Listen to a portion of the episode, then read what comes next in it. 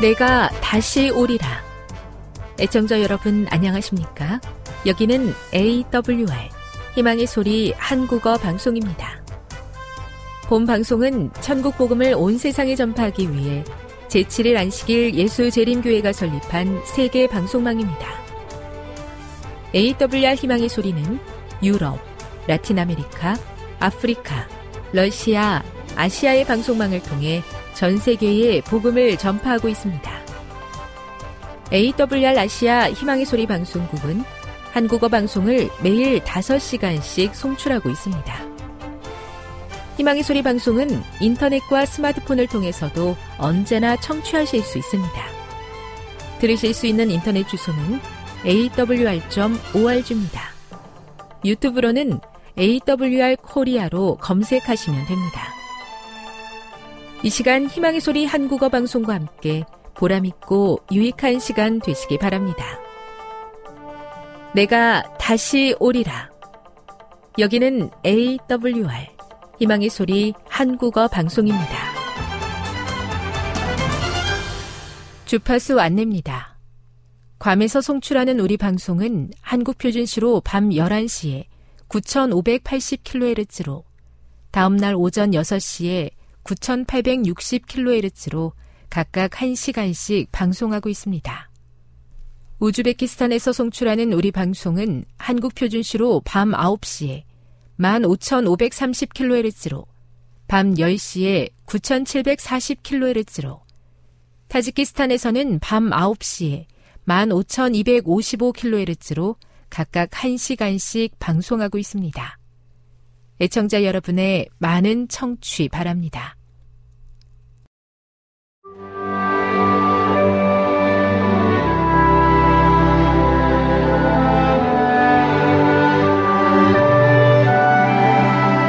읽어주는 교과 다섯째 날 1월 26일 목요일 특별 계획 큰 병에서 드리기 연구에 의하면 사람들의 자산 중 약 9%만이 유동적이며 즉시 현금으로 사용될 수 있는 것으로 나타났다. 일반적으로 현금, 수표, 저축, 단기 자금 시장 펀드 등이 유동 자산으로 간주된다. 우리 자산의 대부분을 차지하는 약 91%는 집, 가축, 농촌인 경우 또는 기타 비유동 품목처럼 짧은 시간 안에 현금화하기 어려운 곳에 투자되어 있다.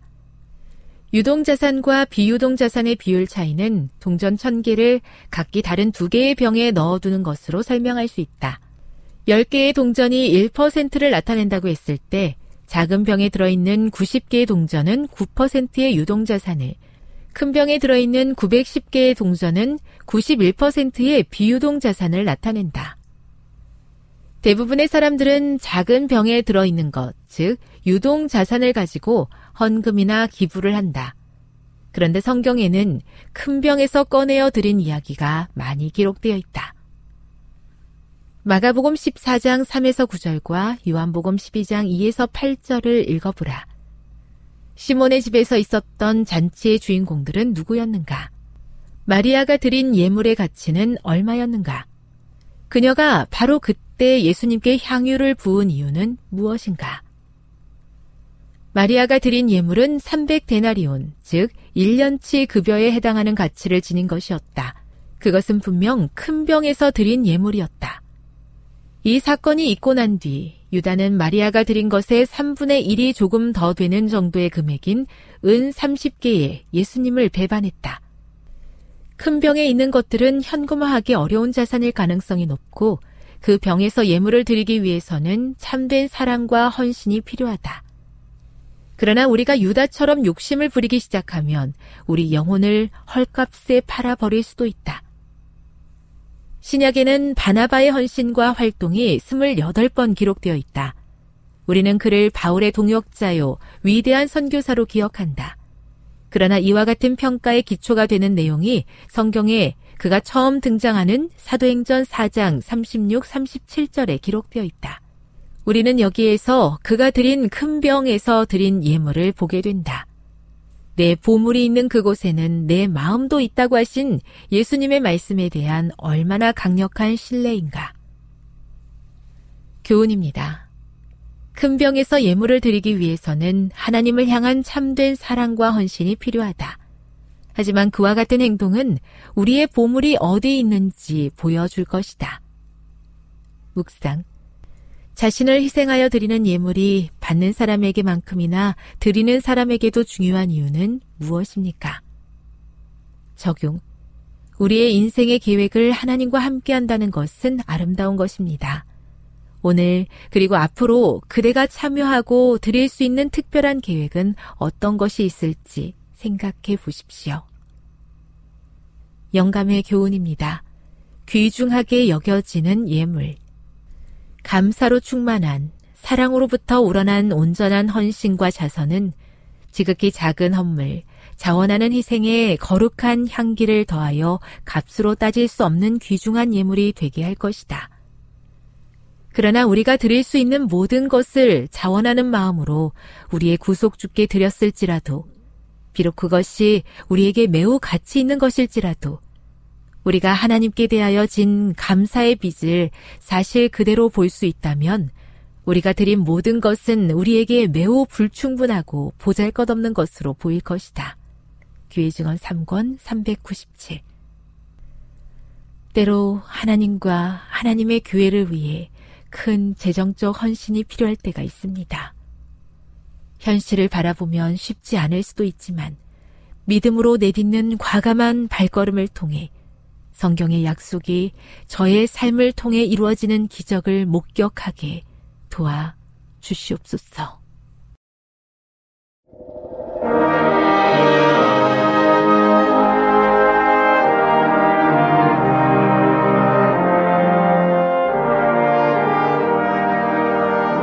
희망의 소리 청취자 여러분, 주 안에서 평안하셨습니까? 방송을 통해 여러분들을 만나게 되어 기쁘게 생각합니다. 저는 박용범 목사입니다. 이 시간 하나님의 은혜가 우리 모두에게 함께 하시기를 바랍니다. 이 시간에는 하나님의 절대적 사랑의 다양한 모습들이란 제목으로 함께 은혜를 나누고자 합니다. 하나님의 절대적 사랑의 다양한 모습들이란 제목입니다. 본문은 사무엘상 16장 14절부터 23절까지 있는 말씀입니다. 사무엘상 16장 14절로 23절입니다. 여호와의 신이 사울에게서 떠나고 여호와의 불이신 악신이 그를 번뇌케 한지라. 사울의 신하들이 그에게 이르되 보소서 하나님의 불이신 악신이 왕을 번뇌케 하온즉 원컨대 우리 주는 주의 앞에 모시는 신하에게 명하여 수금 잘 탈 줄 아는 사람을 구하게 하소서. 하나님의 부리신 악신이 왕에게 이를 때 그가 손으로 타면 왕이 나으시리이다. 사울이 신하에게 이르되 나를 위하여 잘 타는 사람을 구하여 내게로 데려오라. 소년 중 한 사람이 대답하여 가로되 내가 베들레헴 사람 이세의 아들을 본즉 탈 줄을 알고 호기와 무용과 구변이 있는 준수한 자라. 여호와께서 그와 함께 계시더이다. 사울이 이의 사자를 이세에게 보내어 이르되 양치는 내 아들 다윗을 내게로 보내라 하매 이세가 떡과 한 가죽 부대의 포도주와 염소 새끼를 나귀에 실리고 그 아들 다윗의 손으로 사울에게 보내니 다윗이 사울에게 이르러 그 앞에 모셔 섬에 사울이 그를 크게 사랑하여 자기의 병기든 자를 삼고 이 세계 사람을 보내어 이르되 청컨대 다윗으로 내 앞에 모셔 서게 하라. 그가 내게 은총을 얻었느니라 하니라. 하나님의 부리신 악신이 사울에게 이를 때 다윗이 수금을 취하여 손으로 탄즉 사울이 상쾌하여 낫고 악신은 그에게서 떠나더라. 우린 지난 시간에 하나님의 절대적 사랑의 다양한 모습들 중에 그 첫 번째 모습을 살폈습니다. 지난 시간에 살핀 것은 하나님의 절대적 사랑은 대상을 가리지 않는다는 사실이었습니다. 대상을 가리지 않는 절대적 사랑으로 하나님이 사랑하심을 지난 시간에 살펴봤습니다. 오늘은 두 번째입니다. 하나님의 절대적 사랑의 두 번째 모습은 하나님의 절대적 사랑은 수많은 오해를 감수합니다. 하나님의 절대적 사랑은 수많은 오해를 감수합니다.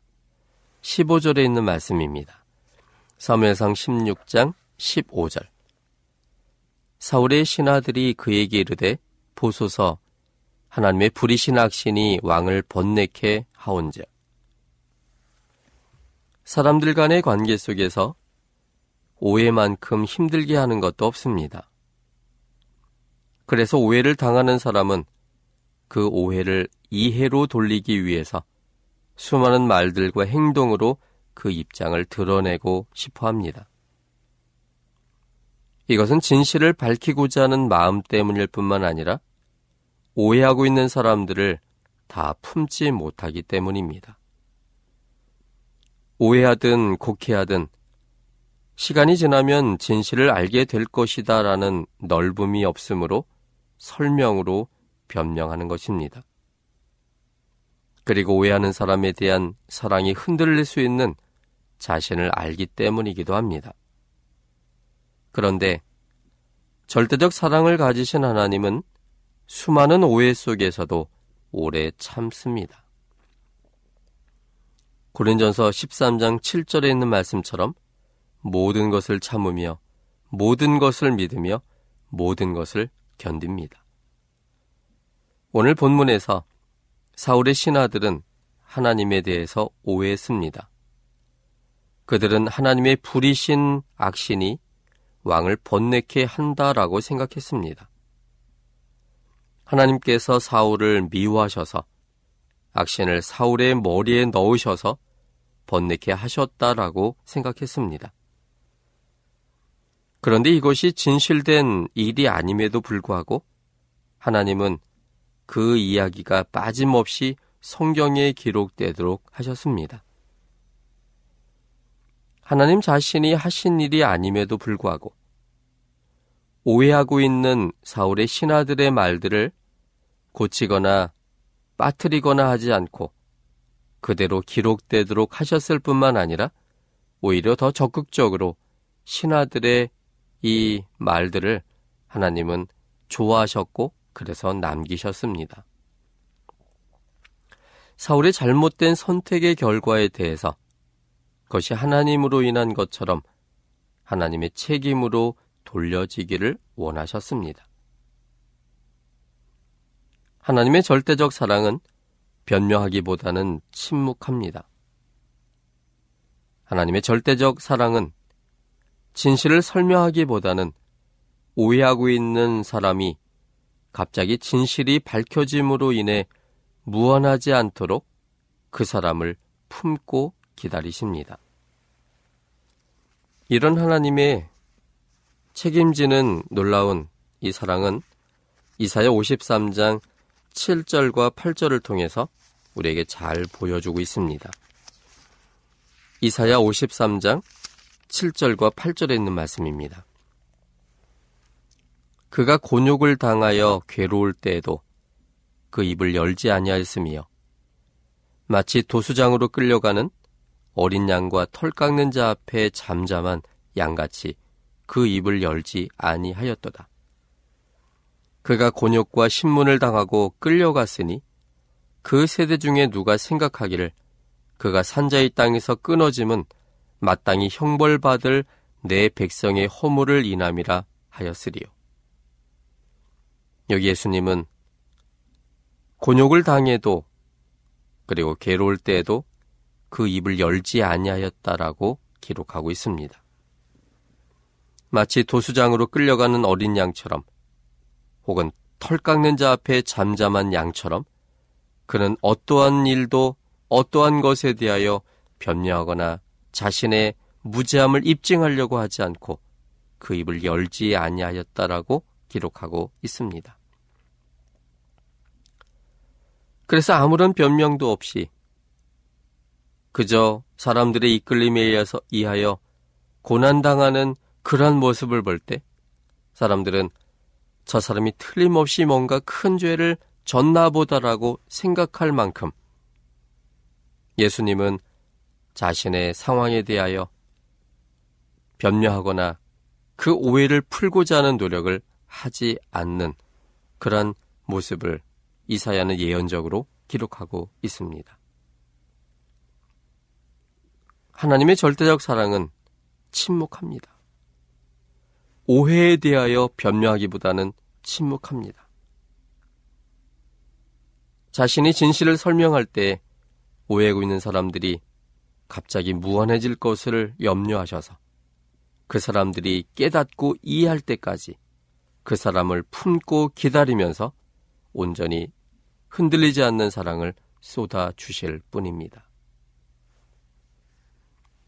가룟 유다가 예수님을 팔 때는 예수님을 도와드리려고 하는 생각 때문이었습니다. 예수님께서 로마 병정들에 의해 포위되신다면 자신을 보호하기 위해서라도 예수님은 군사들을 무찌르고 그때는 드디어 왕으로서 세워질다라고 그는 생각했습니다. 스스로 왕이 되려는 듯 왕처럼 나귀 새끼를 타고 군중들의 환호에 예루살렘에 입성하신 예수님께서 이후 무기력하게 있는 모습을 보면서 예수님을 왕이 될 수밖에 없는 궁지로 몰아넣어서 왕이 되게 하고자 결심했던 것이 바로 가룟 유다였습니다. 그런데 유다의 생각대로 예수님이 따라오지 않으셨습니다. 저항하지 않으셨고 오히려 저항하는 베드로를 제지하시며 순순히 결박당하셨습니다. 죄 없으신 분께서 죄인처럼 결박당하고 신문당하셨습니다. 변명하지 않고 잠잠하셨습니다. 십자가에 달릴 위험 속에서도 예수님은 자신이 기소된 죄에 대해서 해명하지 않으셨습니다. 이것을 바라본 유다는 무지한 피를 팔고 죄를 범했다는 죄책감에 빠져서 그를 향한 용서의 말씀을 확신하지 못한 채 목매어 자살했습니다. 오해에 대해 침묵하시고 오해하는 자를 사랑으로 품으시는 사랑이 바로 하나님의 절대적 사랑입니다. 베드로의 지속되는 부인에도 예수님은 침묵하셨습니다. 어쩔 수 없어서 속으로 분을 사기는 그러한 침묵이 아니라 베드로의 연약함을 사랑으로 품는 사랑이었습니다. 그저 예수님은 사랑의 눈으로 베드로의 어떠한 모습에도 상관하지 않는 흔들리지 않는 사랑의 눈으로 베드로를 쳐다보셨습니다. 본성이 연약하여 부인하고 있음을 내가 안다. 그러나 내가 미리 말한 것처럼 지금의 널 이미 용서했다.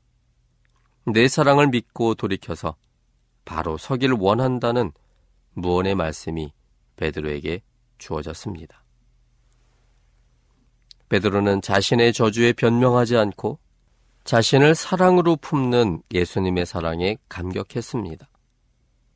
그래서 그는 그 즉시로 겟세만의 동산으로 달려가서 통회의 시간을 보냈고 이렇게 세우시는 예수님의 사랑을 확신함으로 다시 일어날 수 있었습니다. 하나님의 절대적 사랑은 사람들의 오해를 즐깁니다. 하나님의 책임으로 다 돌리고 싶어 하십니다. 내 책임이라고 말씀하십니다.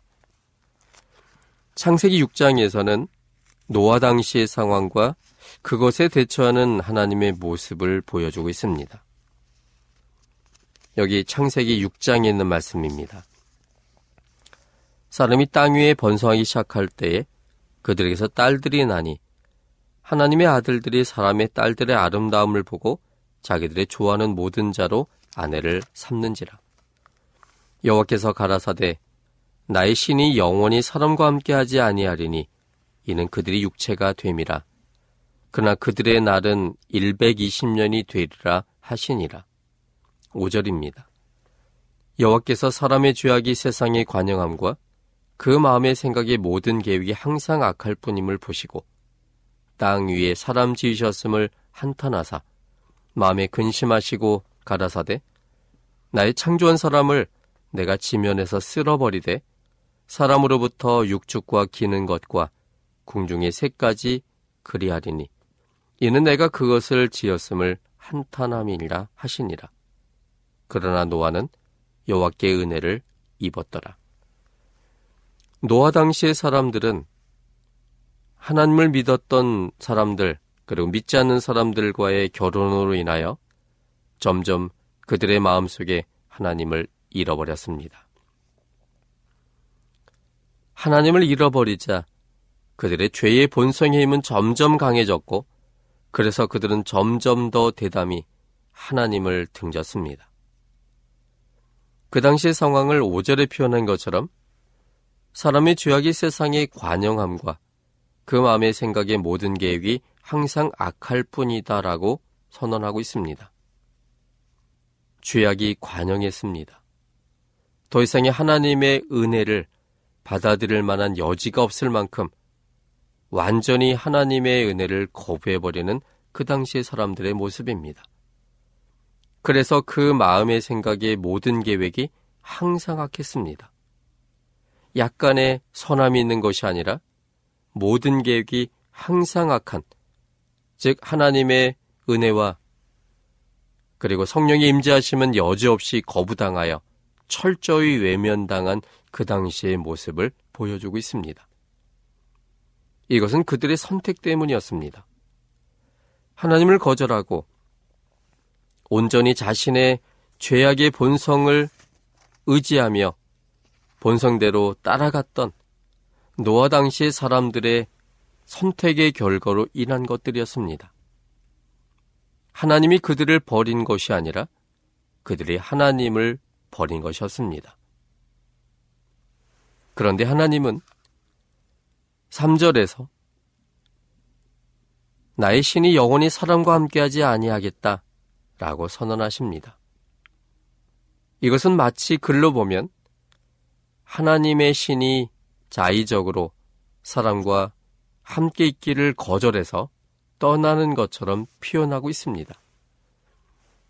이것은 5절에 있는 것처럼 사람의 죄악이 세상에 관영했고 그 마음의 생각의 모든 계획이 항상 악해서 하나님을 거절했다는 이 기사와는 완전히 정면으로 대치됩니다. 같은 사건을 완전히 다르게 표현하고 있습니다. 그런데 왜 이런 일이 성경에 기록되어 있을까요? 사람들이 하나님을 거절한 것이 사실임에도 불구하고 하나님은 왜 다른 이야기를 굳이 삽입시켜 놓으셨을까요? 하나님의 신은 사람에게 떠날 수 없습니다. 하나님은 창조하신 모든 존재들에 대하여 스스로 떠날 수 없으십니다.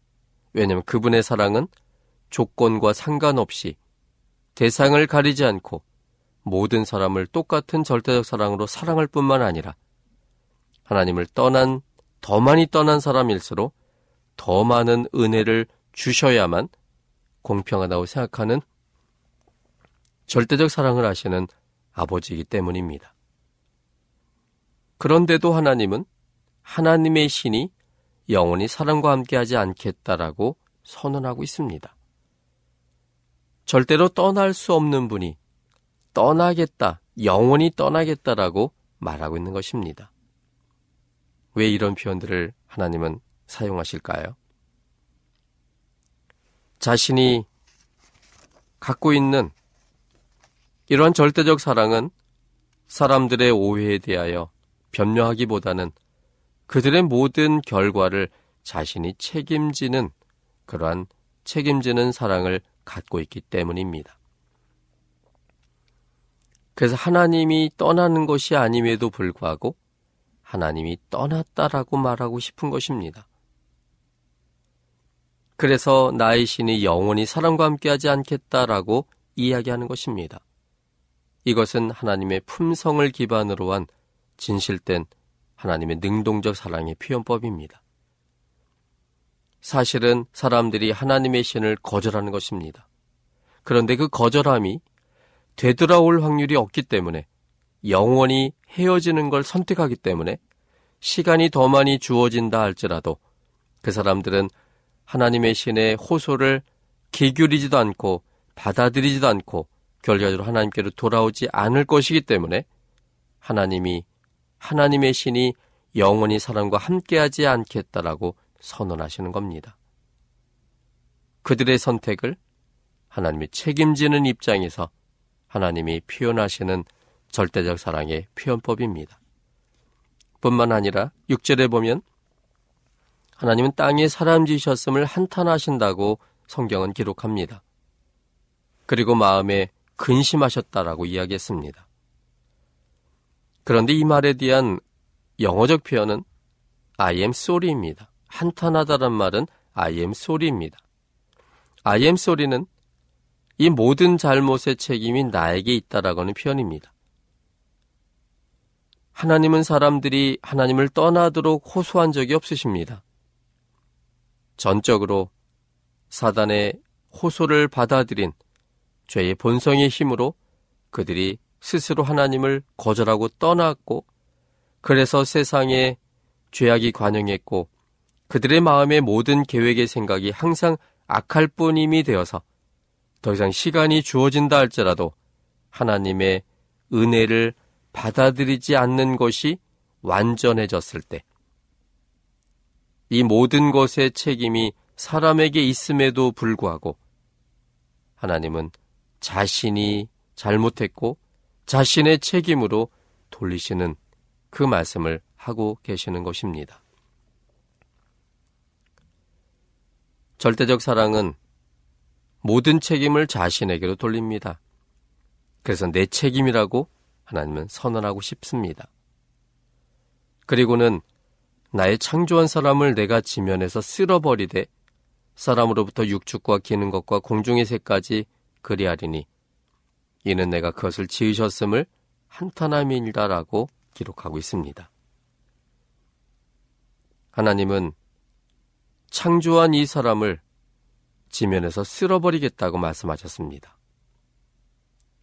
그런데 이 말을 가만히 살펴보면 사람이 하나님을 거절함으로 인해서 더 이상 하나님이 주시는 생명을 받지 않기로 거절함으로 인하여 그들이 멸망해 버리는 상황인 것입니다.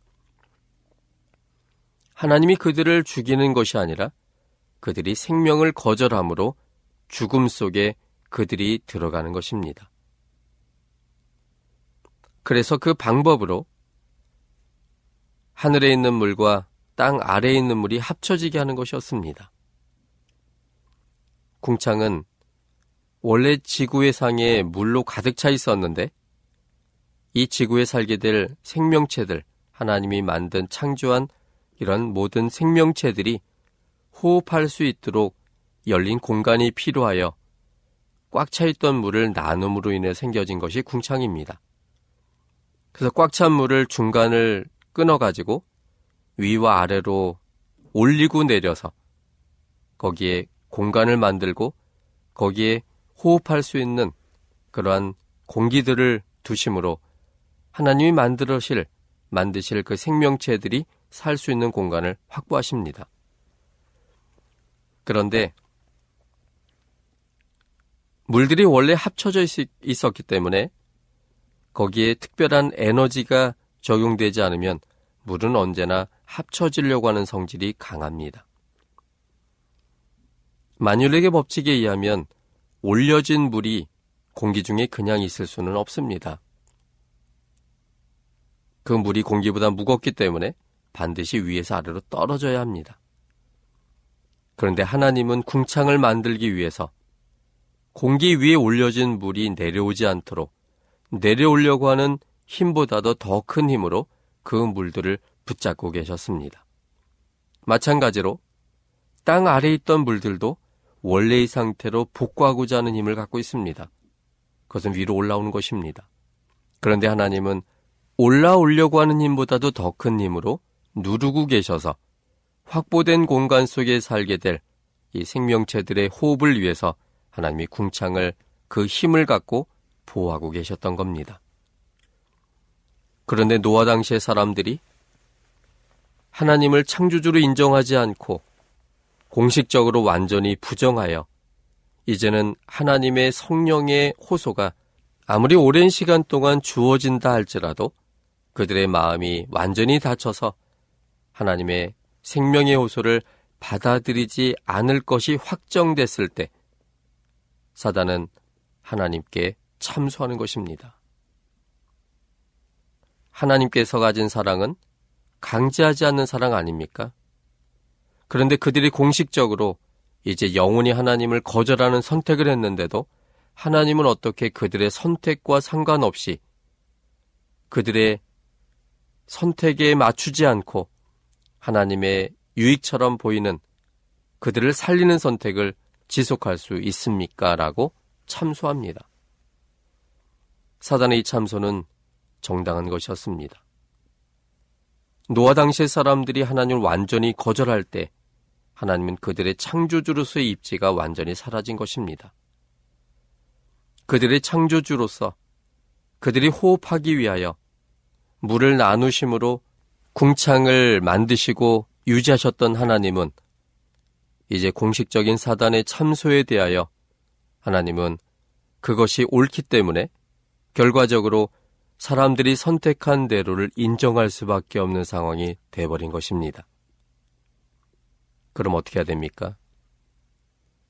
그들의 창조주로서 그들의 호흡을 위해서 궁창을 만들게 하여 올리고 내렸던 하나님의 에너지의 힘을 이제는 놓으셔야만 됩니다.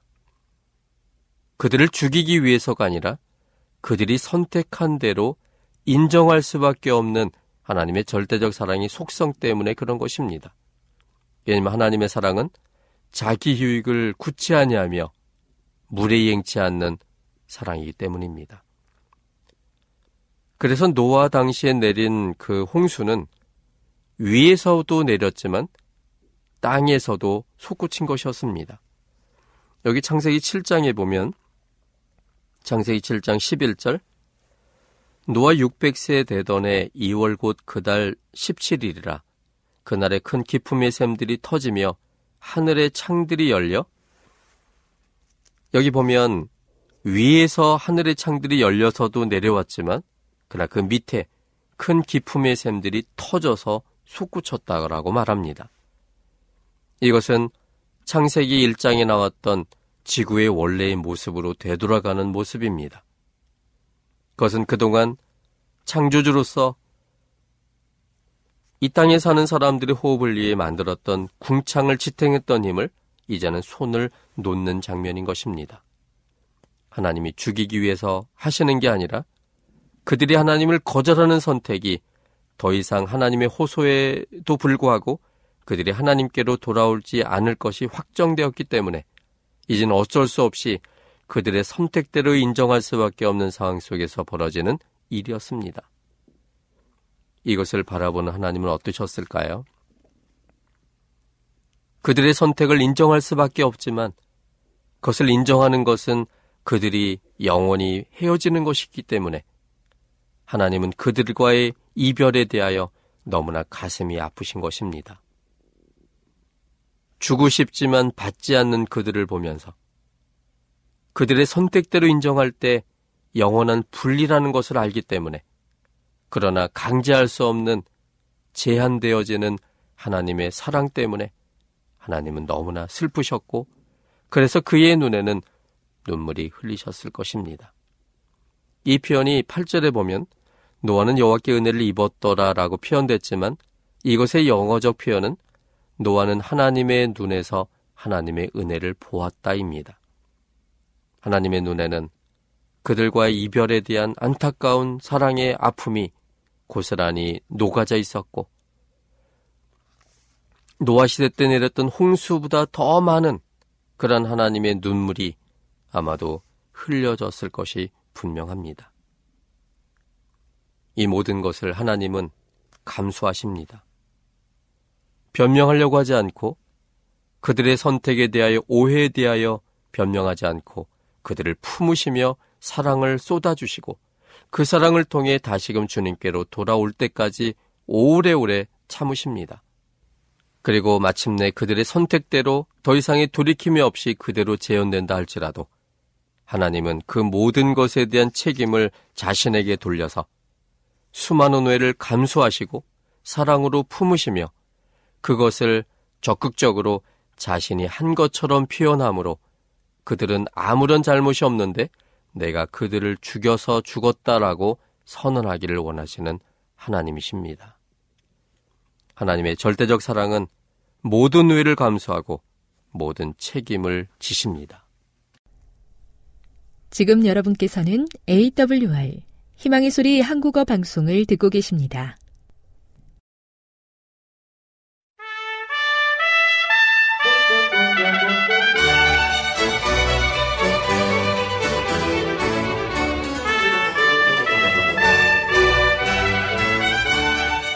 애청자 여러분 안녕하세요. 성경 속으로 시간입니다. 오늘도 이상남 목사님 오셨습니다. 안녕하세요. 안녕하세요. 네, 목사님 오늘 준비한 말씀을 보니까 기혼샘 예, 예. 말씀 준비해 주셨네요. 예, 예, 예. 어, 여러분 어, 간헐천인 기혼샘에 대해서 좀 말씀을 드리도록 하겠습니다. 그 전에 지난 시간에 에, 바세바와 다윗과의 관계를 좀 뒤집어서 생각하는 그런 시간을 가졌습니다. 그걸 좀 마무리를 좀 먼저 하도록 하겠습니다. 시온산성은 천년의 요새죠. 여부수족이 400여 년 동안에 살았던 그야말로 난공불락의 성체였습니다. 그들은 다윗에게 사무엘라 5장 6절에 보면은 내가 이리로 들어오지 못하리라 소경과 절뚝발이라도 너를 물리치리라고 놀렸습니다. 다윗이 왕이 되고 나서 제일 먼저 한 일은 시온성을 함락시켜서 여부수, 여부수 족속을 쫓아내고 그 성을 다윗성이라 계칭을 하고 그것을 이스라엘 수도로 삼은 것입니다. 성경의 시온 산성을 다윗이 빼앗았으니 이는 다윗 성이라 했기 때문이라고 사무엘하 5장 7절과 열왕기상 8장 1절에서 이야기하고 있습니다. 그때 다윗의 군대는 기온샘으로부터 물을 공급받는 지하수로를 이용해서 성 안으로 공격해 들어갔습니다. 그래서 이 기온샘은 참 중요한 것이죠. 이때 사용한 어, 수구에 대해서 사무엘하 5장 8절에 나오는데요. 이 수구는 물을 길어 올리는 바위 굴이었습니다. 그 지하 수직갱을 와렌 수구라고 일컫는데요. 1869년 찰스 왈렌이 발견했기 때문에 그렇게 이름을 붙였습니다. 1966년이 바로 예루살렘 정도 3천년의 연륜이 헤아려지는 해였습니다. 그래서 어, 그 해에 3천년 정도 기념 그 행사를 이스라엘 곳곳에서 치루었습니다. 오늘날 다윗성에서 고고학적으로 발굴된 것은 고대 건물의 벽과 장식물들 그리고 여부수 족속들이 예루살렘에 살던 당시의 그 성벽과 흔적들입니다. 기원전 18세기경의 여부수 시대의 성벽과 또 8세기경의 유다 왕국의 성벽 그리고 느헤미야가 쌓은 성벽의 탑이 지금도 가서 보면 여전히 그대로 남아 있습니다. 한때 크네셋 곧 그 이스라엘의 국회죠. 국회에서 외무상이 다윗 왕을 모욕하는 발언을 했다고 국회의원들 간에 내각 불신임 안을 두고 공방이 일어난 적이 있습니다. 이 말은 아직도 이스라엘 사람들에게는 다윗은 위대한 역사적 인물로 존경을 받고 있습니다. 성경은 강력한 힘을 가지고 작용하는 모양입니다. 그들은 분명히 성경의 백성인 것이 틀림없는 것입니다. 지형적으로 다윗성과 예루살렘은 분명히 보면 구별이 됩니다. 예루살렘 성벽 밖에 다윗성이 있습니다. 오스만 터키 제국의 술레이만 황제가 성벽을 쌓을 때 건축가의 실수로 그렇게 됐다고 합니다. 실수한 건축가는 참수형을 당했다고 합니다. 그래서 오늘날 어, 우리가 예루살렘 성 밖에 있는 이 다윗성을 어, 가서 구경을 하게 되는 것입니다. 이 다윗성을 이렇게 잘 둘러보고 아주 스산한 마음으로 경사가 매우 가푸른 이 언덕을 따라서 이 아래로 어, 내려왔습니다.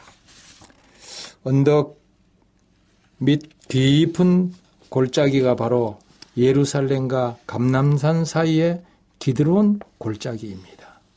성경에는 보면은 기드론 밭이라 그랬어요. 열왕기야 23장 4절에. 또 사무엘라 18장 18절에 보니까 왕의 골짜기라 그렇게 이야기하고 예레미야 31장 40절에는 어, 기드론 시내라 그렇게 이야기했습니다. 그리고 요엘서 3장 12절에 보니까 여호사밧 골짜기라 일컬었습니다.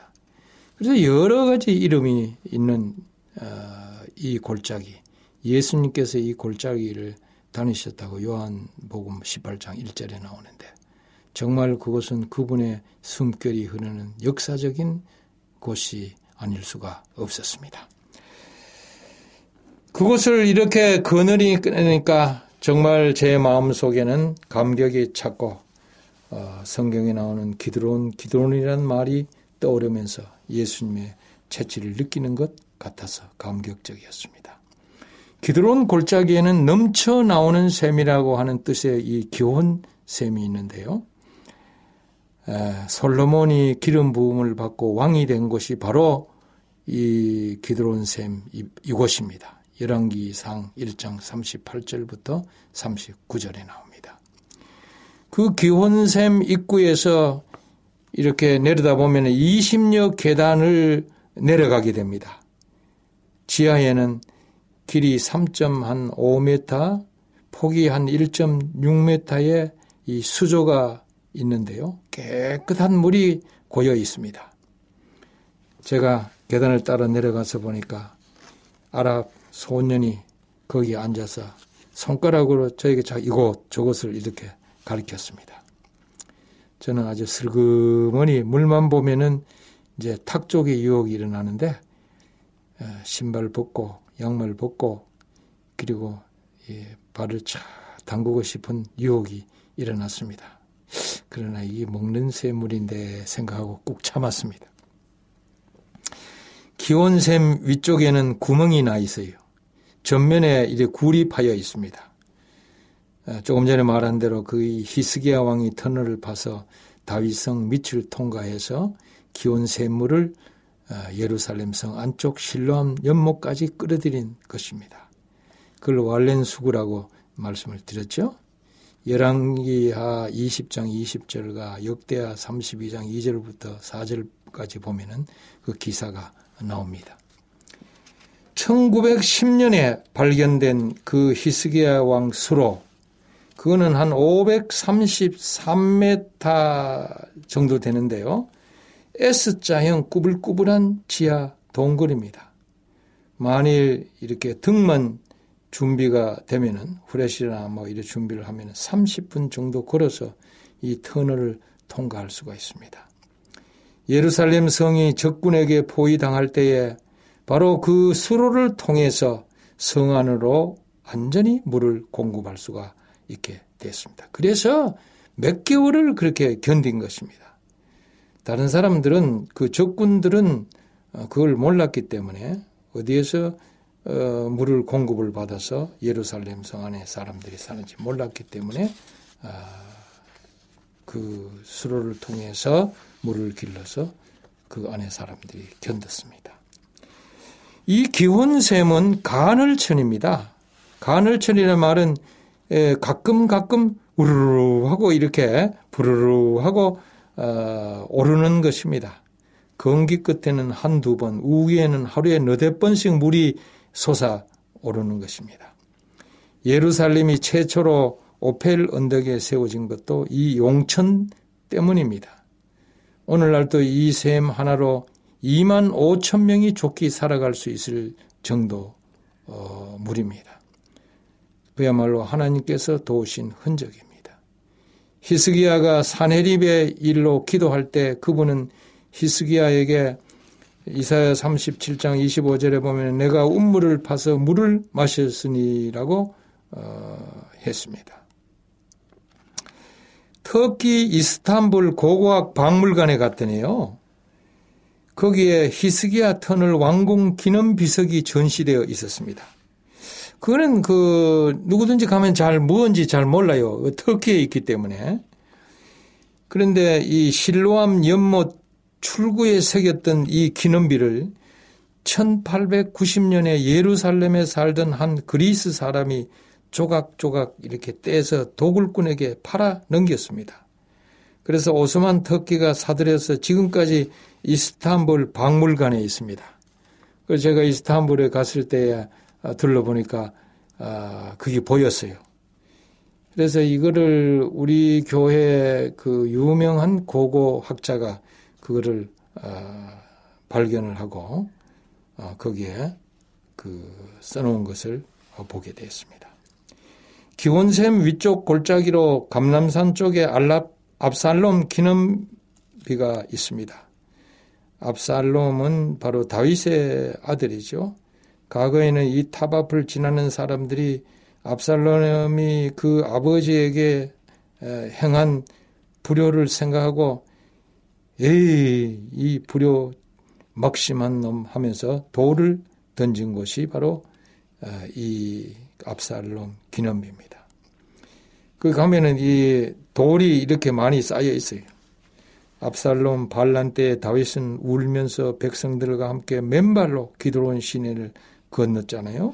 사무엘라 15장 23절 30절에 보면은 오늘날 한국의 신세대 X세대들이 이곳에 와서 불효의 의미를 한 번씩 새겼으면 참 좋겠다 하는 생각이 들었습니다. 사람이 천륜을 버리고 수억 원대의 재산을 노려서 살고 살모하는 반인류적 폐륜화가 점점 늘어나고 있기 때문에 이 한국 사회도 걱정입니다. 왜 이런 일이 자꾸 일어나는지 모르겠습니다.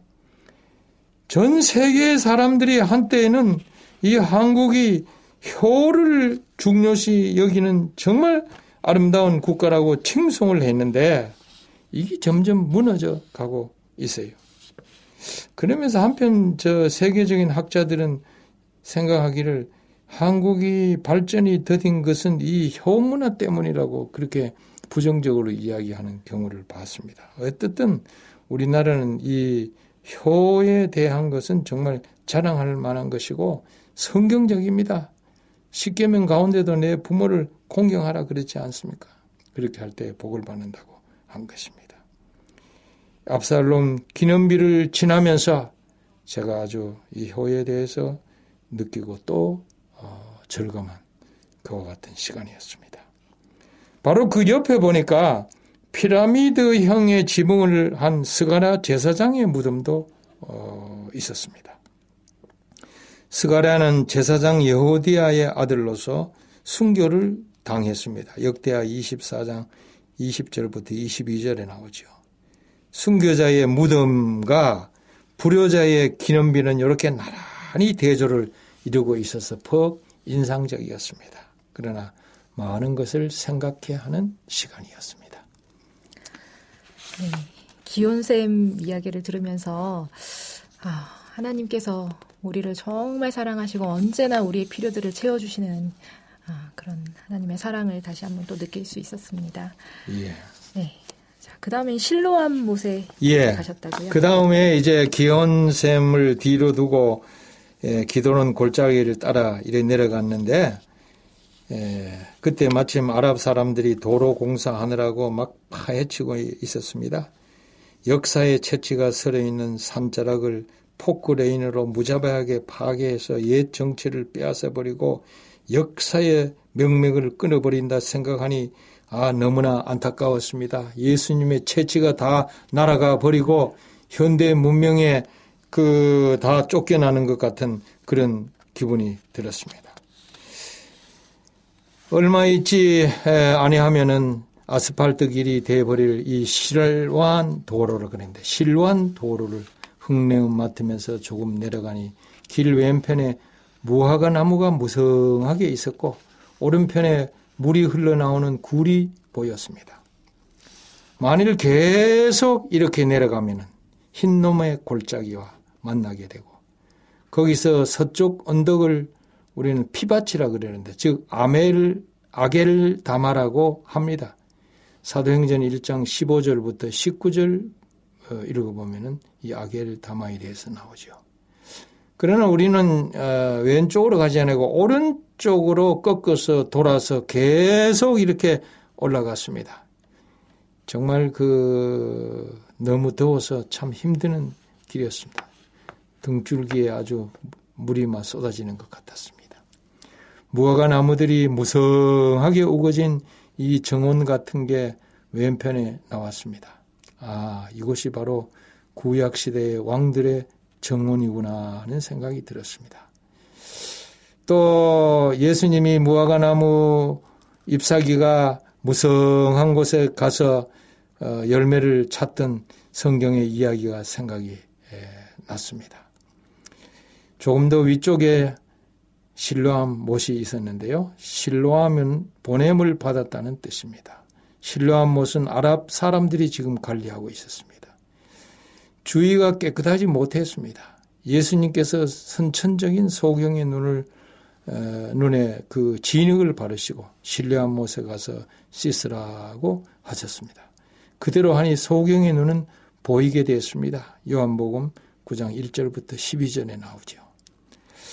제가 지난번에 이곳에 왔을 때의 일인데 에, 계단을 내려가서 양말을 벗고 그 다음에 탁족을 하고 실로암 못이라 여기던 그곳에 발을 담그고 탁족을 질렀는데요.